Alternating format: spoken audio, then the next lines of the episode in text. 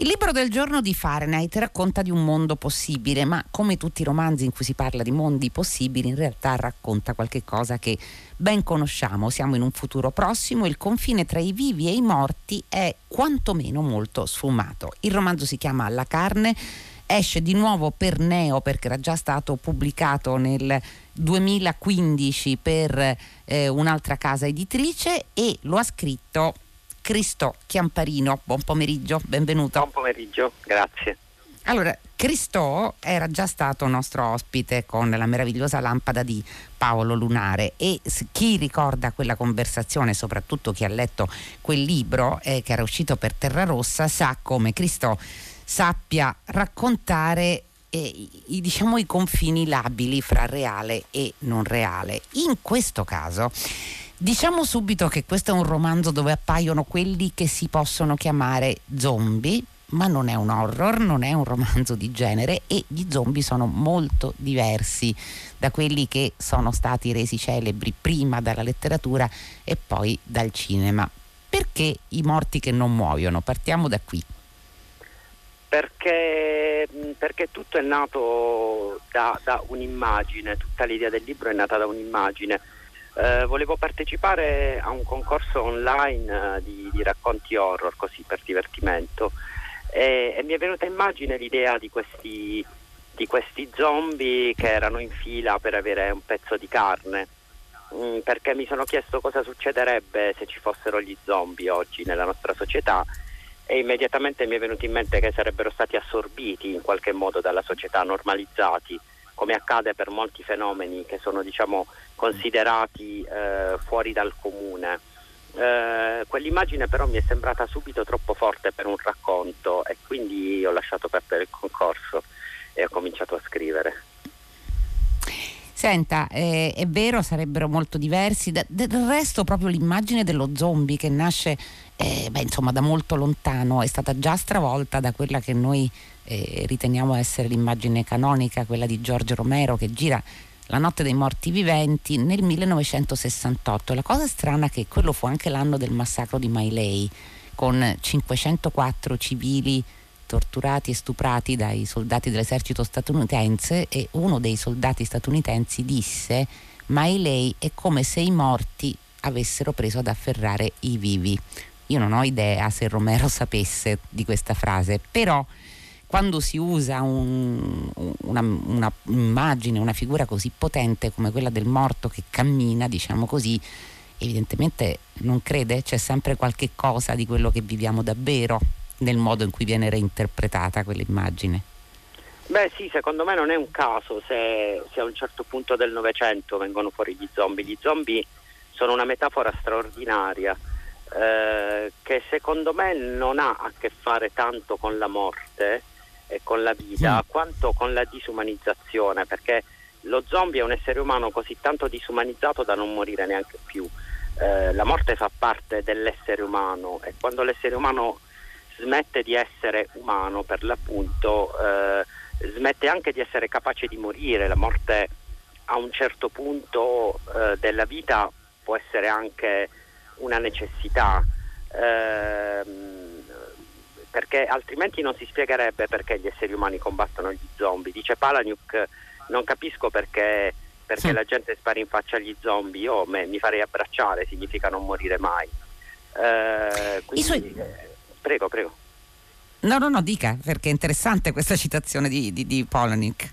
Sì, um, sostanzialmente potrebbero essere la promessa di una vita eterna gli zombie, eh, ma in realtà, in realtà, è anche diciamo, una totale disumanizzazione, proprio la perdita eh, di, di, qualsiasi cosa che sia eh, connaturata all'essere umano, a differenza per esempio dei vampiri, se vogliamo rimanere nel genere horror, che invece eh, sono diciamo dei mostri molto più nobili, molto più acculturati in genere.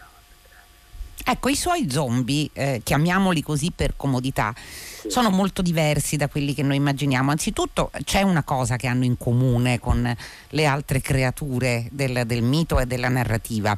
Mm, non desiderano nulla, sono se non la carne per l'appunto, ma la carne viene loro distribuita, loro si mettono pazientemente in coda e ricevono appunto il loro cibo.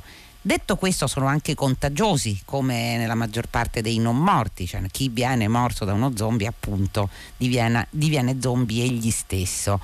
In questo caso però la trasformazione avviene in un modo particolare perché chi sta per diventare uno dei non morti comincia a scrivere dimenticando quello che scrive e fogli e fogli durante la notte che una volta letti sembrano dei proclami anarchici, anzi lo sono. Perché Cristo? Eh, allora questa, questa ehm, è un'idea che, che, avevo da tempo, come spesso succede ho, ho unito eh, due idee diverse in un'unica storia perché mi sembravano a un certo punto combaciare, ma questo è naturale perché quando si hanno in mente due cose è, è molto facile che derivino dagli stessi pensieri. Um, perché, perché, sono molto affascinato anche uh, per esempio dalla scrittura automatica, um, dalla, dalla, possibilità di pensare delle cose, e sapere delle cose e pensare di non saperle. Um, in realtà eh, questi foglietti sono un enigma che eh, diciamo, uno dei due protagonisti del romanzo eh, cerca di decifrare ehm, e, e, decif- e, cercando di decifrarli scopre qualcosa di, di più grande, eh, qualcosa di letteralmente più grande di, di un singolo essere umano. Um, la scrittura mi pareva eh, il, il, modo migliore eh, per far scoprire a delle persone di sapere delle cose che non sapevano. Senta Cristo, eh, questo, in realtà questo è un romanzo più che horror, a dire la verità, è un romanzo filosofico, con un doppio tempo, una... Mm, diciamo anche una, una compresenza no? di, di, di, protagonisti, lei lo ha già anticipato, c'è la voce narrante che è un vecchio ma che continua ad andare con la memoria al mondo di prima, al mondo in cui era eh, prima bambino e poi ragazzo, prima che questo mondo si eh, trasformasse in un mondo fermo anche qui, perché con la diffusione del contagio dei non morti, dei mangiatori di carne, chiamiamoli appunto come vogliamo, il mondo improvvisamente si ferma. E eh, le persone sane poi sono le uniche a morire, perché giustamente, eh, come da tradizione, chi è non morto non muore, eh, resta in vita sia pure in questa vita strana e a volte, e questo non, non lo riveliamo, lo lasciamo a chi eh, ovviamente leggerà il romanzo anche in modo in modo terribile. Dall'altra parte c'è Tancredi, quindi nel tempo in cui questa epidemia comincia a diffondersi c'è appunto questo medico che comincia a ricevere questi foglietti eh, scritti appunto da più persone che eh, va a, a, cercare di fronteggiare, ma prima, che, prima di fronteggiare di capire quello che sta accadendo. Quindi un doppio tempo e tutta una serie di indizi, beh, insomma, che fanno pensare anche a un ha un suo divertimento, penso che ne so, al gatto che si chiama Moebius, non casalmente, e penso anche ai riferimenti sia che no che a Vonnegut che lei fa. Allora, come io non le chiedo la definizione della carne, perché è un romanzo che giustamente non ha bisogno di una definizione, ma quanto si è divertito anche in questo che è anche un gioco intellettuale. Mi sono divertito moltissimo ehm, anche perché non avevo un, un, uh, diciamo, un canovaccio preciso uh, della trama, quindi mh, era un po' quasi come se scrivessi leggendo, quindi vedendo cosa, cosa sarebbe successo nella storia. E mi sono divertito a inserire dei riferimenti a, diciamo, ehm, a questioni di cui mi stavo occupando per curiosità mia in quel periodo eh, e quindi stavo, stavo studiando, studiando una parola grossa, stavo leggendo ehm, della coscienza collettiva eh, di Averroè, eh, stavo leggendo un, un bellissimo libro di, di, Douglas Hofstadter che si chiama Anelli nel Dio, eh, in cui lui parla del, della, della mh, mm, necessità del cervello eh, di usare le analogie per pensare. Ehm, e, i simboli e, e, sono andato a, a, a recuperare tut- e stavo scappando da Vonnegut. Io questo, questo libro lo, lo Perché scappando? Perché, perché, è stato per tutta l'adolescenza il mio scrittore, quello di cui ho letto tutto e di cui mi sono eh, diciamo cibato per l'appunto. E, e, questo era il secondo romanzo che, che, scrivevo nella mia vita, ho scritto circa un po' più di dieci anni fa e non volevo, non volevo copiarlo, non volevo, scappavo proprio a livello di scrittura da Vonnegut, volevo allontanarmi perché le prime cose che ho scritto, come spesso accade, erano invece eh, degli, dei calchi, diciamo. Eh, quindi diciamo mi sono, mi sono, divertito un po' a, a, fare, a, a, cercarlo e ad allontanarmi. Ehm, e poi sì, mi, mi sono divertito tanto anche a, infilare dentro qualche, qualche citazione nascosta. Il gatto in realtà è stato forse uno dei divertimenti più grandi per me, perché in realtà io non mi riferisco all'inventore del nastro di Mebius, quanto più a suo nipote, che è stato uno scienziato importante, è stato uno dei padri della genetica contemporanea, però anche diciamo, intellettualmente un personaggio piuttosto bizzarro perché aveva delle idee molto, molto strane. Eh, se cercate un po' la sua bibliografia troverete dei titoli eh, veramente strani, eh, che lui, lui, trattava le sue opinioni in maniera scientifica, cercava di rendere scientifiche le proprie opinioni e soprattutto ha scoperto una malattia eh, che si chiama sindrome di Mebius ehm, che rende le persone ehm, capaci di avere espressioni del volto sostanzialmente perché non hanno i nervi, i nervi facciali. Quindi eh, questa cosa mi faceva pensare anche a questi zombie, quindi ho fatto tutti dei collegamenti miei delle cose che si fanno quando si scrive. Eh, non pretendo che queste cose vengano comprese fino in fondo al lettore.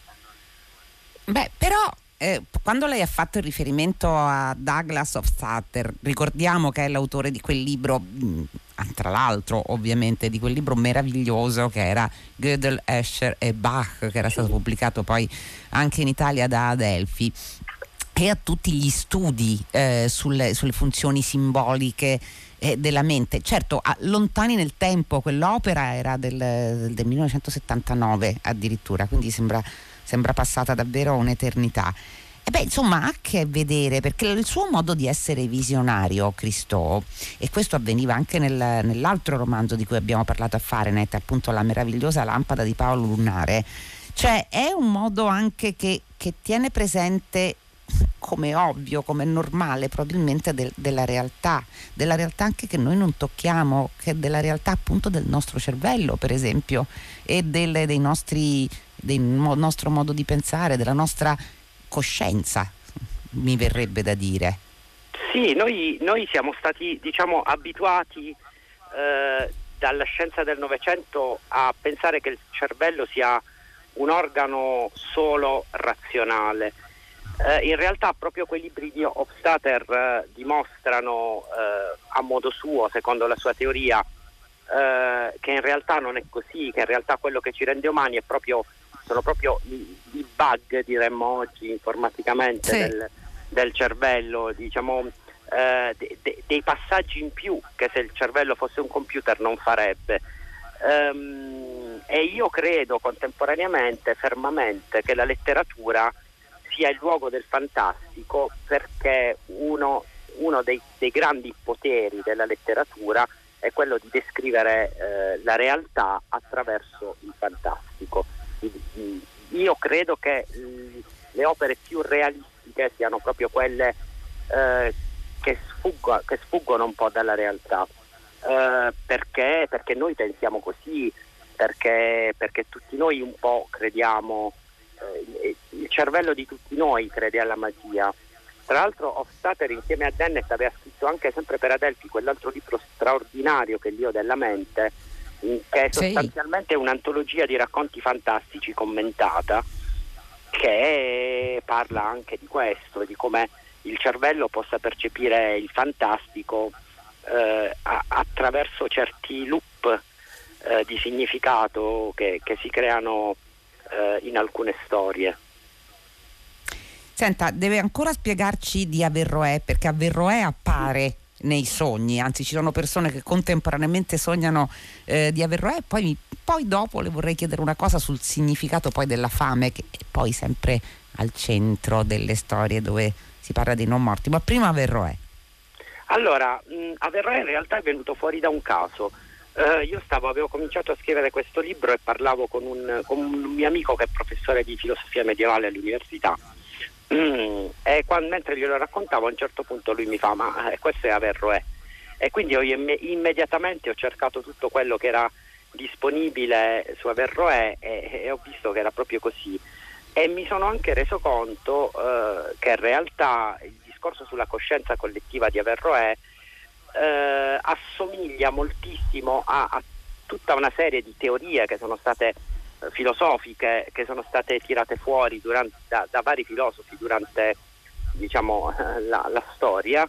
Um, per esempio penso agli archetipi collettivi di Jung eh, o all'anima mundi o um, se vogliamo anche alla coscienza di classe. Eh, cioè mh, è, è, una costante nel, nella storia del pensiero umano eh, ragionare sulla possibilità che, che, che, non esista semplicemente un pensiero individuale, ma anche un pensiero collettivo, proprio di specie, ehm, che, che, muove in qualche modo, ma se pensiamo anche a certe, a certe teorie di McLuhan, eh, che muove in qualche modo diciamo, la storia della scienza, dell'arte, del pensiero umano in generale. Um, e, quindi, e, quindi, a un certo punto ero molto indeciso se citarlo o no direttamente a Verroè, uh, però poi ho letto di, del suo funerale che viene descritto nel libro ed era una scena talmente forte che non potevo non riportarla, quindi alla fine mi sono deciso, avevo paura di appesantirlo il libro citando Verroè, invece credo di aver fatto bene. Eh sì, ha fatto bene anche perché poi c'è una rispondenza, ovviamente non sveliamo quale, non sveliamo come, tra questa idea della coscienza collettiva e dell'essere parte di un tutto, diciamo così. La fame, eh, come le avevo preannunciato, perché qui a un certo punto ci si chiede, in questa storia eh, raccontata appunto da due punti di vista e anche in due temporalità diverse, chi sia davvero da temere, cioè la schiera appunto dei non morti in coda per avere cibo oppure quella fame dei vivi che a volte inghiottono le vite anche di chi gli è vicino, anche di chi gli è più caro. C'è un momento in cui il lettore dice ma forse sono meno temibili i non morti. Sì, il dubbio c'è, ma il dubbio ce l'ho ancora io. eh, ah, ecco. Mm. certo. Eh, la fame, la fame è, mm, noi, noi, ci viviamo eh, con la fame e non è non è la fame di chi non ha cibo o di chi ha veramente bisogno di mangiare, è una fame, scusate il gioco di parole, famelica, è, è la voglia di accumulazione, ehm, mm. è, è, è, il desiderio di avere sempre di più, eh, ma soprattutto è ehm, la disperazione di chi questa fame ce l'ha e non riesce a soddisfarla perché poi alla fine sono in pochi quelli che riescono ad accumulare davvero, quelli che riescono ad avere tutto, ad avere, a, a, poter, a poter, esaudire qualsiasi loro desiderio e sappiamo dalle cronache e, e dalla storia che non sono poi, no, non è quello diciamo, il punto per essere felici. Eh, eppure, eppure viviamo in una società veramente famelica e, e, e che ci spinge al desiderio, ci spinge a volere sempre qualcosa in più. Ehm, e invece, invece, invece, i non morti hanno eh, bisogno solo di una cosa, di carne. E, e, c'è chi gliela dà, c'è chi si è organizzato in qualche modo per dargliela sempre, continuamente, e stanno buoni lì, stanno buoni lì ad aspettare il loro pezzo di carne e, e loro sono la gran parte della società, eh, loro sono quelli che non che si accontentano, sono quelli che probabilmente hanno trovato un equilibrio nella, nella disumanizzazione sostanzialmente anche perché non hanno bisogno di collezioni. È un ultimo accenno soltanto perché è una delle, forse una de, delle motivazioni che tiene in, viva, in vita il, il, vecchio narratore, una delle due voci appunto del romanzo è avere una collezione, ma questa è una collezione poi non così preziosa in apparenza, sono ritagli di giornale, fotografie, fototessere, otto quadri, film porno, film in DVD, un pupazzo di peluche. Sì, uh, perché? Eh, perché, perché, è successa una cosa che non possiamo dire a questo, eh, so. a questo signore, eh, che in qualche modo la, gli, ha tolto, gli, ha tolto, un, un, pezzo molto importante della vita, una, un'esperienza eh, molto importante della vita che lui sa di non poter, di non poter mai fare. Ehm, e, e, e si ritrova in questo mondo strano in cui la tecnologia non va più avanti, gli oggetti sono sempre gli stessi, sempre delle stesse marche, sempre gli stessi modelli, non cambia un, mai nulla.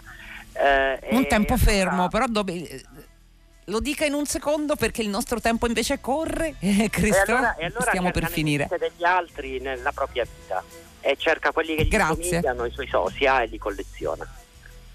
La carne di Cristo, pubblicata da Neo, libro del giorno di Fahrenheit. Grazie per essere stato con noi mentre noi velocemente a, a, questo punto andiamo a chiudere la puntata. Grazie dalla redazione, Giosuè Calacciura, Carlo D'Amicis, Lea Gemmato, Clementina Palladini, Daniela Pirasto, Laura Zanacchi, Benedetta Annibali in regia, Susanna Tartaro che cura il programma, Gaetano Chiarella alla console, la linea, Luca Damiani per 6 gradi. Ci ritroviamo domani alle 15 su Radio 3. Felice, felicissima serata a tutti voi da Loredana Lipperini.